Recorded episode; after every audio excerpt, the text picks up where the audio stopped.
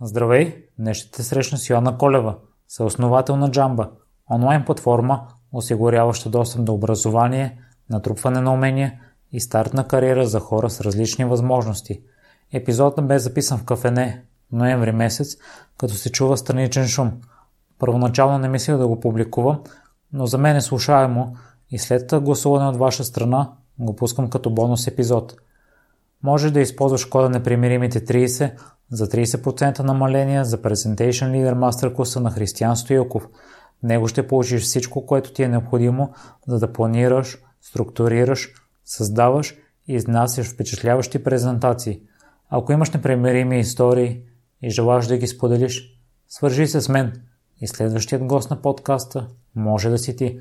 За всякакви мнения, критики и препоръки ще се радвам да ми пишеш във Facebook страницата на Примеримите подкаст, като всяко твое съобщение е изключително ценно за мен. Сега те оставям с Йоана.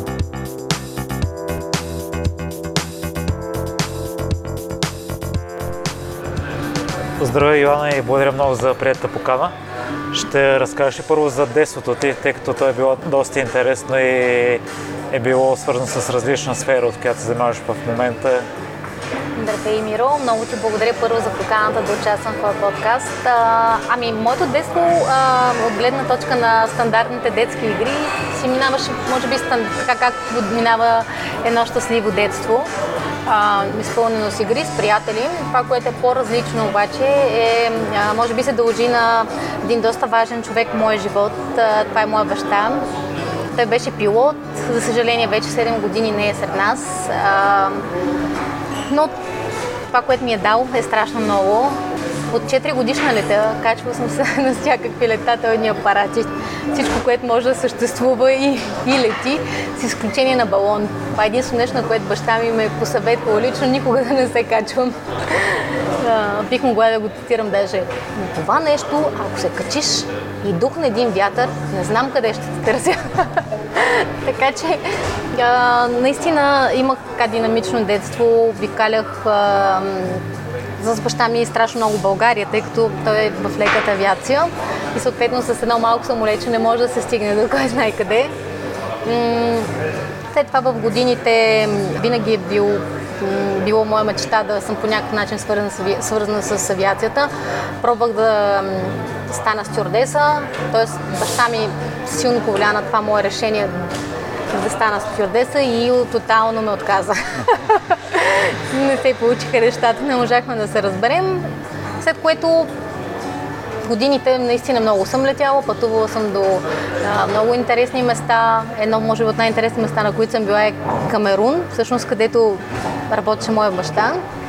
Той работеше за компанията Банана Дол, която е, най-вероятно сте виждали по етикетите на бананите и в супермаркетите.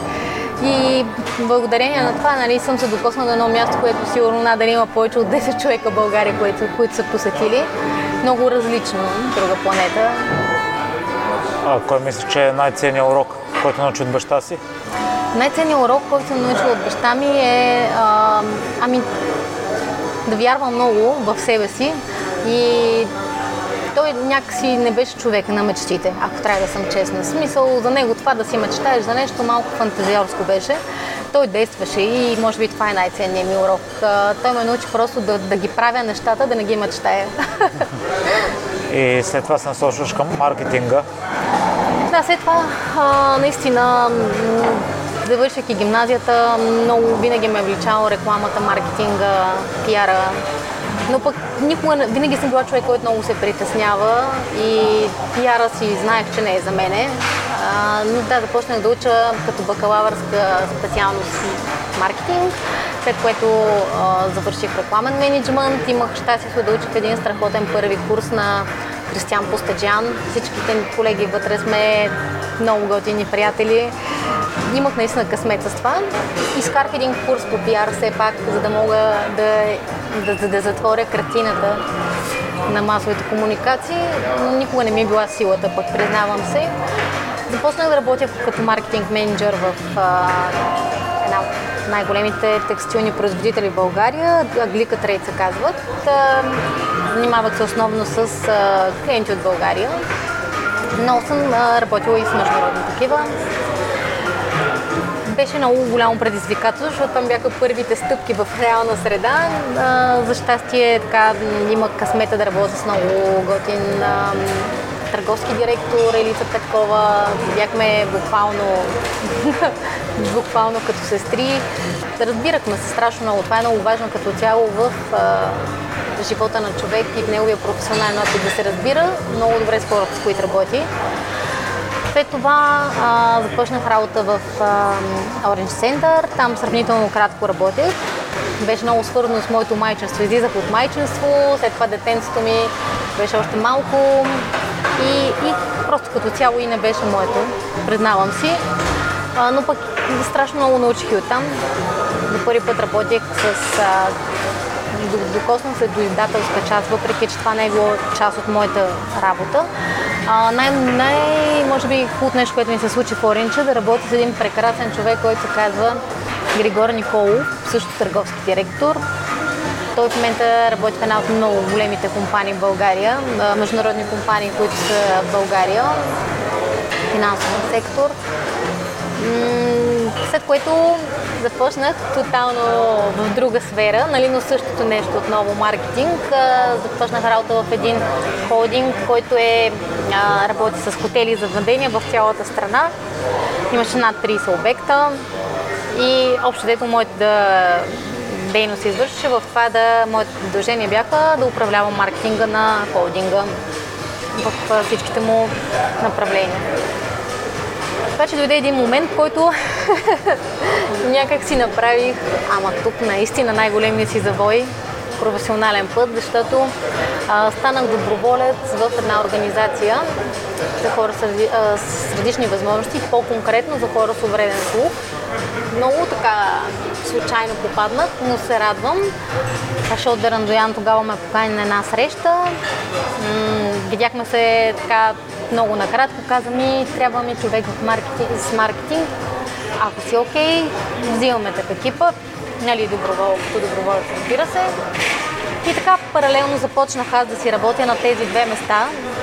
Едното място ми беше, може би така, всичките умения и знания, които съм натрупала, ги влагах. Другото място влагах цялата си душа и сърце. И това, което м- случи, че в един момент някакси започна прекалено много да ме дърпа едното и поисках среща с моят тогавашен работодател, който беше също изключителен човек. Там само да не забравя да кажа, също се срещнах с уникален търговски директор, който до ден днешен ми е изключителен приятел и много уважавам. Влади, ако ме слушаш, да знаеш, много те обичам. Така да, срещнах се тогавашния ми работодател, му казах следното нещо. Аз страшно много харесвам компанията. Изключително много оценявам това, което правите вие за мен, защото вие сте, това беше един прекрасен работодател, който не си гледаш часовника в колко идвам на работа и колко си тръгвам. През цялото време така някакси а, ми даваше една свобода на действие, свобода на м- общо да развивам нещата, които вярвам, че са полезни за неговия бизнес. И му казах, аз вече почнах да работя по 4 часа за нещо, за което им плащаш 8. И той каза, ме изобщо не се представя за това нещо. Не бива изобщо да тревожи това нещо. Аз, виж сега, ти вършиш ли си работа, вършиш си я. За мен това е достатъчно. Но така или иначе, в края на разговора успяхме да си стиснем ръцете с а, добри чувства и аз му обясних, че просто прекалено много вече ме тегли нещо повече от а, желание за работа. Това е наистина се превърна в мой двигател да променя нещо за някой. И така започнах работа, напуснах компанията и започнах работа във въпросното НПО, но вече на трудов договор, не като доброволец. Работих, мисля, че година и половина. Година и половина работих. Там се срещнах с Ива Цолова, която в момента е другата половинка на нашата организация. И така, заедно взехме решение и започнахме да работиме върху джамба. Вие сте започнали да работите по джамба, защото случайно ти е попаднала една история на една жена, която е паднала от кон и е останала в количка и последствие имала трудност да намери работа. А, имали ли сте други идеи при започване на организацията? Защото аз прочетох, че в световен мащаб няма такава организация със същата функция. Има подобни на вашата, но не е същата. Да, всъщност един ден супер случайно ми попадна статия в онлайн медиа за момиче, което пада от кон. Много важно да спомена, че това момиче е било изключителен професионалист в това, което е правило към момента. Образование, кариера, всичко, което може да мечтае един човек в професионален план. Момента, в който пада от кон обаче, се оказва, че не може да се върне на старата си работа по ред причини, започне да търси нова. Оказва се всъщност, че и новата работа не е толкова лесно да бъде започната, тъй като навсякъде получава отговори, които са отрицателни. Така всъщност момичето започва да учи нещо тотално различно от това, което е правило към този момент. Започва да учи да изучава езици. Започва да учи китайски език, което е нещо изключително рядко. И започва да превежда китайски език. Може би няколко секунди ми трябваха да осмисля историята и започнах да търся как така е възможно някой човек, който му се случи нещо такова, буквално штракаш с пръсти и в следващия миг вече никой не те приема като равен за работа, на работа, никой не иска да те назначи въпреки твоите качества. Каква е причината, къде е проблема и няма ли организация, институция, която подкрепя тези хора по един или друг начин? И първото нещо, което направих е световната търсачка Google да ми каже има ли или няма. Това, което се оказа е, че всъщност няма. Ресърча, който направих вече 3-4 дена, се оказа, че потвърждаваме това нещо. Няма такава организация в България. Почнах да търся подобни организации в международен план и се оказа, че точно същата организация, каквато аз си представям, че трябва да има, няма никъде. И тогава всъщност говорих с моята колега Ива Цолова. Казах я, ти знаеш ли, така и така разказах и начина по който съм достигнала до тези разсъждения и върти ми се нещо в главата. Страхотно е да направим нещо такова. Искаш ли да го направим заедно? И тя ми каза, ай, стига.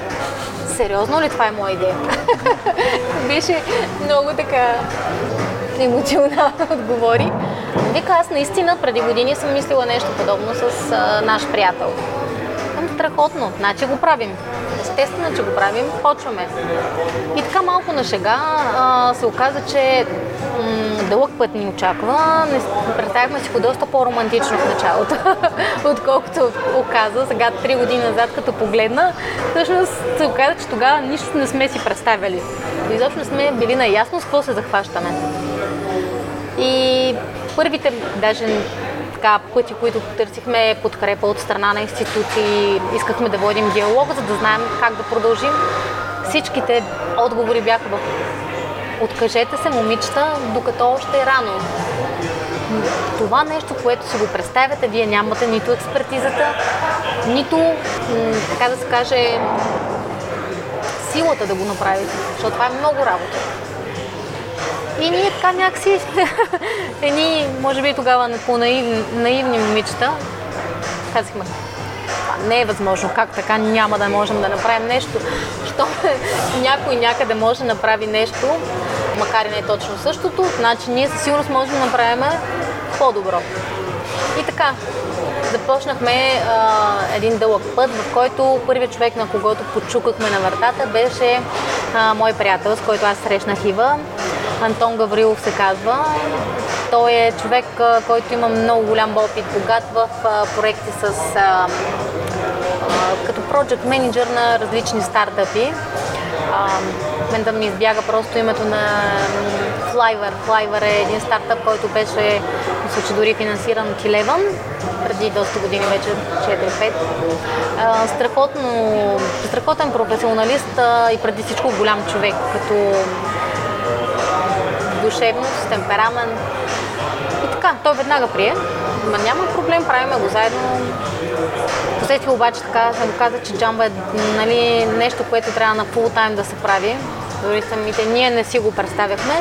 И така се разделихме и с организацията, с която работихме преди това. Фокусирахме се изцяло вече върху джамба и следваха много въпросителни пътя, които трябваше да изясняваме.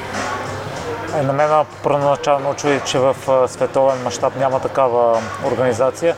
Аз в последствие прочетох, че може би в развитите държави има политика за интегриране на хората с различни възможности, но вие може би се старате да промените и това и се насочите извън България. Прочетох, че вече имате офис в Унгария. Има ли други държави, които са ви следващи цели? Това, което а, се случва, да, много правилно си прочел, че всъщност точно такъв тип а, организация като Джамба няма. А, има подобни. Има стандартни HR агенции, които а, предлагат модул, който да е насочен в подкрепа на хора с различни възможности. Има такива, които отговарят само за обученията, но такава специализирана, която предлага и обучителен модул, и подкрепата при интеграция пазар на труда, до момента ние не сме намерили. Може и да има някъде, не, не сме достигнали до нея.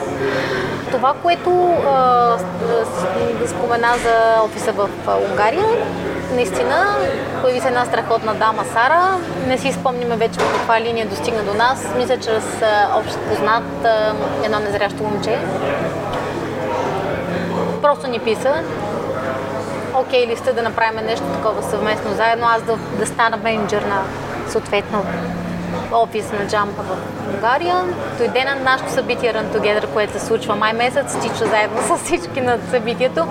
След това направихме една среща и не ни трябваше много време за да вземем решение, тъй като Сара е така доста лъчезарен човек и вярвахме, че наистина иска да го направи хората с различни възможности имат вяра в собствените си умения, но това, че трудно си намират работа, малко ги обезкуражава и може би стават неуверени.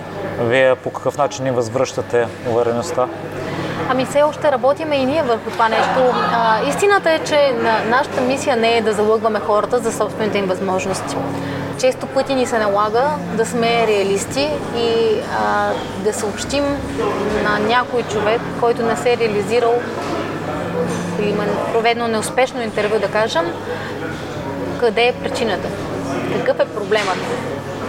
Това всъщност може би са най-тежките моменти, в които имаме отказ от страна на работодател, неуспешно назначаване и ние трябва да обясним на човека и в същото време да не го обезкур... не само да не го обезкуражим, а да го окоръжим, за да може той да подобри това, което е постигнал нали, като най-добри резултати при настоящото му интервю.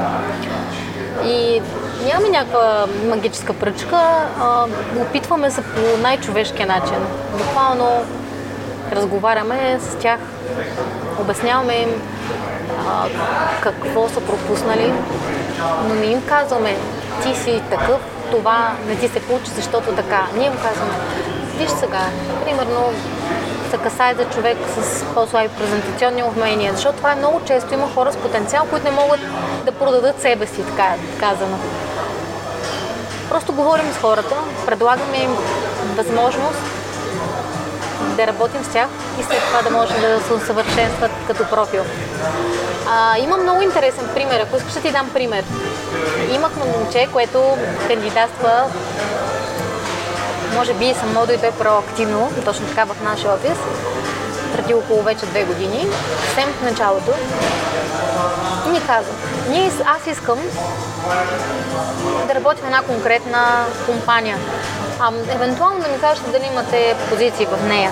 И аз разгръщах ги бележника с позиции, казвам ми не, нямаме. И затварям бележника. Защото аз знам, че няма. и той ми казва, добре, аз тогава няма да търся работа и си тръгвам. И аз наистина няколко секунди, първите няколко секунди беше супер странно. Как така пък не искаш да чуеш какво друго може да ти предложим. Той, което си казах, той човек пък направо е жесток, защото той си следва неговото и защо не го интересува кой какво му говори по пътя. И си казах, добре, добре, ще говоря с тази компания, изчакай малко. Въпреки, че нямахме нали, никакви предварителни разговори, срещнахме с работодателя, за щастие пък се оказа, че имаме, имаме как да достигнем до тях. Бяха много отворени, срещнахме се, обаче на първото интервю това, което се случи е отказ. Много добре спомням думите на стор менеджера, защото просто са ми се запечатали като едно изречение, което може би дълго ще помня. Йоана, няма и следа от човека, за който ни разказа.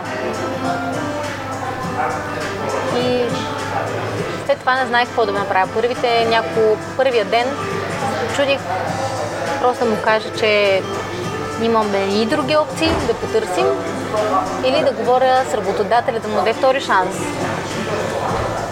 И разбира се, избрах вторито. Помолих работодателя да му даде втори шанс. Направих си среща с кандидата и продължение на 4 часа в най-големия пек началото на лятото в едно кафе разговарям с него. Ама едни и същи въпроси. Един след друг. Един след друг. За да може да преодолее това притеснение, най-вече бариерата. Той просто беше поставил бариера между него и събеседника. Трябваше да я стопи, трябваше да разбере, че дали е жена срещу него, дали е мъж, дали е работодател или е някакво дете, с което си говори. Той трябва да се отпусне. Второто интервю ми се обадиха и ми казаха, че го взимат на работа, което до ден днешен е може би така моя личен успех гледна точка на това да продам някой кандидат. Надам го за най-големия си успех при назначаване. Това момче до ден днешен работи в тази компания. Вече две години нещо, всички са супер доволни, приемат го като равен. Така. Йоанна, какво учиш от всички тези хора с различни възможности? Ами, вярвам много. Конкретно, но, мисля, че ме научих съм по-търпелива. Това е най-важното нещо, на което се научих. Аз а, никога не съм била препрян човек, признавам си но винаги съм била човек, който някак си за него е много важно. Днеска, като съм си казала, че това ще го свърша, да го свърша. Вече не съм такъв перфекционист. Оставам нещата по течението. Ако днес не мога, ще го направя утре. Но ще го направя. Може би това търпение ми дава много и в резултатите, в, нали, в работата, тъй като а, когато човек е спокоен, тогава той има много повече възможно да разгърне и собствения си потенциал, да развие идеите си. Това е нещо, може би, което е най-ценното. Разбира се, не е само това. Много неща са така съпътстващи работата ми с тях, които ми дават повече, отколкото аз давам на тях. Дори много често съм си го. Наистина много, много, много получаваме аз и Ива и сме благодарни за това нещо. А като цяло, какво би казала на хората с ограничаващи вярвания, тъй като аз се разрових и страницата на Джамба и там има невероятни примери. Най-силно впечатление ми направи човек, който е изкачил мусала, ако не се лъжа в инвалидна да. кръжка. Има много такива примери. само може въпроса не разбрах как е на... Какво би казал на хората с ограничаващи Аз... вярвания? Ами то ограничение няма. А, бих им казала отново, ще използвам пример.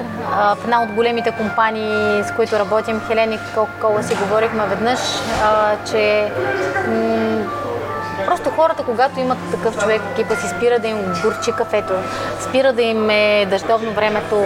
Тоест, времето не е по-малко дъждовно, просто ти в един момент виждаш само позитивното в живота и ограниченията на някой те карат ти да продоляваш повече и да поемаш нови предизвикателства. Аз пак казвам, за мен хората с различни възможности са наистина като всички нас. Не трябва да ги делим. Да, има по-различни предизвикателства. Всеки човек има. Замисли се да видиш колко много предизвикателства има пред всеки един човек около теб. Много са. Така че, дали се касае за физическо или сетивно предизвикателство, а, не ги прави по-малко мечтатели, не ги прави по-малко а, уверени хора, стига да има кой да им даде този тласък и да, ги, и да запали тази искра, за да може да се върне вярата. Така че достигат мусала, а, Виктор и неговата приятелка качиха кончето, напълно незряща девойка, а, Влади пет мусала, страшно много са примерите. Просто, а, наистина, ако тръгнем да ги изреждаме, 30 минути ще разшириме подкаста. Наистина уникални. Зоя, която играе тенис в количка, която аз на първата игра, на която присъствах нейна, бях толкова безмълвна, че аз, която никога не мълча, се очудих от самата себе си, наистина. Тя буквално се върти по-бързо, отколкото тенисистите, които не са в количка. Не, не може да бъде описано с думи. За съжаление, който има възможност някой да посети такъв. Момчетата от баскетболния отбор, те просто са наистина в състояние да разплачат всеки един човек, който отиде и посети такъв матч. Не за съжаление, говоря за воля. Тук вече виждаме воля, едни много силни характери. Много са примерите, наистина. Имат а, жестоки постижения. Йоанна, при всичките ти участия, свързани с джамба, има ли въпрос, който не ти задават, а искаш да ти зададат? Вау! Ами, толкова много въпроси са ми задавали до момента, че сега се замислих дали има въпрос, който не са ми задали. Аз лично да самата себе си винаги съм държала в сянка майчинството. Тоест, моята дъщеря и много активно участва в нещата, които правят, но аз никога не съм изкарвала на преден план това, че аз съм майка и паралелно с това правя още нещо. А, може би заради това и такива въпроси никога не е имало към мене как се справяш с едното и с другото, но чак да ми се иска да ми го зададат. Е, не е имало такъв момент. На мен може би идеята ми е нещо, което трябва да знаем за джамба, но по край интервютата и въпросите, които ти задават, не излиза наяве. За джамба всичко, което са ни задали, е много било свързано с предварителни разговори, така че може би заради това и няма такъв конкретен въпрос, който да е насочен към джамба и да е отсъствал в момента в интервютата. А, мога по-скоро да посоча един въпрос, който редовно ми задават и за който аз трудно давам отговор. Ако искаш него Добре. да ти кажа. А, много често предполагам, че всеки, който по някакъв начин е достигнала до него информацията за съществуването на джамба, знае за Run Together и знае и за това, че ние събираме средства за изграждането на един център. Връзката на въпроса е винаги свързана с а, този кариерен център. Защото ние събрахме доста средства, имаме дарени страшно много мебели от различни компании, а, наистина, едно единствено нещо, което чакаме, дълго време чакаме и затова не мога и да отговоря никога точно на въпроса. Кога ще бъде готов центъра? Еми, надяваме се 2020 да го направим вече и този център. А, имаме предварителни разговори с а, общината. Очакваме и надявам се процедурата да се задвижи и, дай Боже, 2020 година да имаме вече помещението, за да можем да направим а, необходимите промени, адаптиране на среда, и да стартираме, обучавайки вече в нашия център хората с различни възможности, да са по-подготвени, по-конкурентни за пазара на труда, да са економически активни. Това ли е най-голямата трудност, която срещате в момента? Ами, може би да. Може би да, защото в момента имаме една много интересна ситуация пазара на труда при хората с различни възможности има една голяма, мога да кажа, пропаст по средата. Тази пропаст се държи не от липса на медиатор, тъй като ние вече сме там. Дължи се на това, че има много голямо разминаване на предлагане с търсене и обратното. А, много големи компании имат желание да включат хора в екипите си. Аз много често използвам думата големи. В случая визирам големи компании, като казвам, имам предвид международни такива, които имат а, представител в България, защото те са тези, които за първи път започнаха да обръщат внимание на темата за многообразието и искат да включат повече различни групи в техните екипи. Дали е от, спуснато от централата на компанията или не, много голям така, интерес от тяхна страна към кандидати с различни възможности. Така че а, това, което а, в момента се случва е, те предлагат жестоки позиции. Нямаме кандидати за тях. Кандидатите, страшно много от тях търсят работа в момента, но не са на необходимото ниво, за да могат да започнат директно на позициите, които имаме с които разполагаме в момента като свободни. Тази всъщност дупка в средата е нещо, което трябва да запълним. Това е кариерният център. Трябва да се работи на ежедневна база, дългосрочно, защото ние и към момента правим партньорски обучения с различни организации, бизнес партньори, които нали, с една компания обръщаме внимание на а, да кажем, програмиране, започваме някакъв кратък курс по елементарни основи на програмирането, с други, като и Y България, стартираме английски язик. Така че имаме много, много а, желание да го правим дори и по този начин, защото виждаме нужда, но това не е устойчиво. Защото един курс, който приключи, след това второ ниво, трето ниво, четвърто ниво, това са неща, които трябва да надгради един реален професионалист. Другото е наистина, колкото и да ни се иска да е достатъчно, е недостатъчно. Да, поставя основа. Не стоим и не сме си скръстили ръцете, докато нямаме центъра, но не е достатъчно, е, казвам откровенно. Йоанна, вижда се, че вършите страхотна работа и постоянно се развивате. Има ли нещо, което ако не постигнете с джамба, ще съжаляваш? О, да, със сигурност. Много неща, не едно. ами, това най-вече това, което ще, ще съжалявам, ако не успеем да го постигнем, е наистина кариерният център, защото много е време енергия сме вложили в него, наистина много. По-скоро не ми се иска да мисля за неща, които няма да постигнем, ако трябва да съм честна. Но което и да е, то ще съжалявам много, да каквото и да ни се получи, ние а, не приемаме така.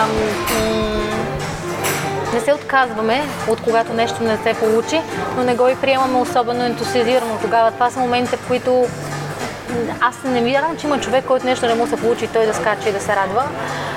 Но в крайна сметка взимаме се в ръце, продължаваме напред, действаме, значи нещо сме объркали и дай да видим какво да направим, да го направим следващия път правилно. Така че няма да ни откаже каквото и да е, но сигурно няма да ни е приятно. Йоанна, като човек, който обича спорта, аз искам да ви поздравя за инициативата с Run Together, която правите. Ти си научила от госпожата ти по физическо, че спорта може да даде увереност и в други сфери на живота. Това прилагаш ли го по някакъв начин? О, да. Определено аз имам и много така сериозна връзка с моята учителка по физическо. Наистина тя ми беше и класен ръководител. А, прилагам го наистина. А, спорт е нещо, което а, разтоварвайки тялото, ти освобождаваш съзнанието и тогава вече можеш да насочиш цялата си енергия в правилното място.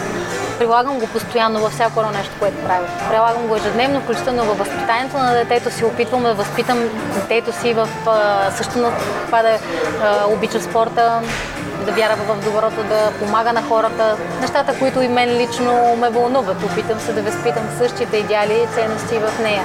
Така че да, спорта наистина отваря съзнанието и дава възможности да бъдеш, както в случая това, което ти разказах, добър родител, а, така и добър професионалист, да насочиш енергия. С какъв спорт се занимаваш в момента? Ами в момента, точно след нашия разговор, дори имам разговор с една фитнес инструкторка, понеже така идва вече зимния сезон, искам а, да започна малко повече в залата, иначе като цяло съм си фен на откритото бягане. Тичането е нещо, което открих съвсем скоро и много обичам да тичам. Фитнеса е винаги нещо, което съм се занимавала, но не особено редовно. Тя това, което съм решила е да се взема в ръце и наистина да поема така малко по-активно това нещо. Обичам да плувам, но никога не съм била така запален професионалист, пък абсурд. Така че всъщност доста спорт практикувам, като любител обаче. Йоанна, тъй като въпрос, който не ти задават е за майчинството, аз ще се позволя да го направя. По какъв начин ти се отразява работата в джамба и майчинството? Ами в началото ми беше много трудно, признавам си. Наистина имаше първите две години, да не кажа първата година най-силно така го усещах. От наша страна много натискахме да се случат нещата. Имаше много така вечери, в които не се прибирам в 6 часа, като на стандартно работно време това е нещо, което така, да знам, че всеки час, който не си прекарал детето си, няма как да се върне и така има моменти, в които наистина съм съжалявала. А, така най- може би си дадох сметка за това, когато на деня на рождения ден на моето дете не бях в България, бях в, а, заедно с Ива бяхме на Clinton Global Initiative. Така доста важна инициатива, която нямаш как да пропуснем, тъй като беше така хубава възможност за джамба, да се чуе за българското, а, да се чуе за това какво правим тук ние в България и защо да се чуе къде е България. и трябваше да участваме, осъзнавах отговорността, осъзнавах и това, че тук съм ценна на някои. до ден днешен си спомня, че не съм била на този неяжден ден. Всеки път ми го натяква. Надявам се като порасна да, да приеме нещата. Но да, има такива, имаше такива моменти, които не мога да кажа, че не давам достатъчно любов на детето си. Аз винаги съм обграждал с страшно много любов, но така, а, дори един загубен час, а, който мога да прекарам с нея, винаги ми се е искало да мога да направя така, че за бъдеще да не се случва и мисля, че успях. Сега в момента а, наистина разполагам доста по свободно с времето си, успявам да го организирам доста по-добре, предвид, че вече не сме на една година и все пак малко или много сме направили някакви резултати, които отложиха ситуацията и е доста по-спокойна. Какво означава щастието за теб в момента? щастието за мен в момента, ами да не прозвучи клиширано, но наистина семейството ми да е здраво. Много а, така скоро темата за здравето влезна в нашия екип и много силно вярвам, че няма нищо по-ценно. Нищо по-ценно от здравето. Оттам нататък, ако сме здрави, да, да, се, а, да сме просто добри хора, да се обичаме, да се подкрепяме. Приятелите също са ценни. За мен това е щастието, да съм обградена с любими хора, хора, които не завиждат, които не знаят какво е а, неприемане, които наистина са отворени. Всъщност съм един късметлия, като се замисля, защото около себе си само такива хора съм обградена. Яна, къде слушателите могат да се свържат с теб? Ами, всеки, който има желание да се свърже, може да ми пише в а, на лично съобщение във Facebook, винаги отговарям. Ако случайно не съм видяла нотификацията, бъдете настоятелни. А, оттам нататък всички стандартни канали за комуникация, които са посочени в сайта jamba.bg, биха могли да се свържат по имейл, телефон с мен и би била щастлива наистина да отговоря на въпросите им. В какво си се е проваляла? Вау, ами да, веднага ви казвам. Когато започнах да уча първоначално, реших, че уча испанистика. Това е нещо, което ви спестих, защото дори самата аз не помня. Започнах да уча испанистика и се установих, че всъщност испански език изобщо не е, не е моят език. И още след първия семестър прекратих и започнах от начало с това, което наистина искам да уча. Това ли научи от него, че ако нещо не е за теб, просто не е хубаво да се Ако занимаваш? нещо не е твоето и не те, не те влече, в смисъл сърцето ти не е там, тогава просто не го прави. Наистина това ми беше урока. Ако не ти се получава, защото ти е трудно, но ти го искаш, значи тогава опитвай се, ще стане в някакъв момент. Но ако сърцето ти не те тегли на там, значи просто не е твоето и по-добрият вариант е да го преустановиш и наистина да намериш своя път. А с какво се гордееш най-много, Йоана? Най-много се гордея, ами наистина най-много се гордея с детето си. Пак може да прозвучи клиширано, но сигурно повечето родители биха отговорили така. А, имам прекрасно дете, страхотен съпруг, изобщо страхотно семейство имам. Много здраво, много наистина така близки. близки. А, това е може би и най-големия ми успех и нещо, с което най-много се гордея. А, също така би казал, че джамба е нещо, с което се гордея, тъй като въпреки всички трудности и пречки, двете сива наистина успявахме да продължим напред. Йоан, благодаря много за днешното участие и пожелавам на щат кариерния център да слушат максимално бързо и да насочите вече усилията си в други посоки и в други държави, освен Унгария. Благодаря ти, надявам се. Благодаря, че слушахте целият епизод до край. Още веднъж, ако имате интересна история и желаете да я споделите, свържете се с мен и следващият гост на подкаста може да сте вие.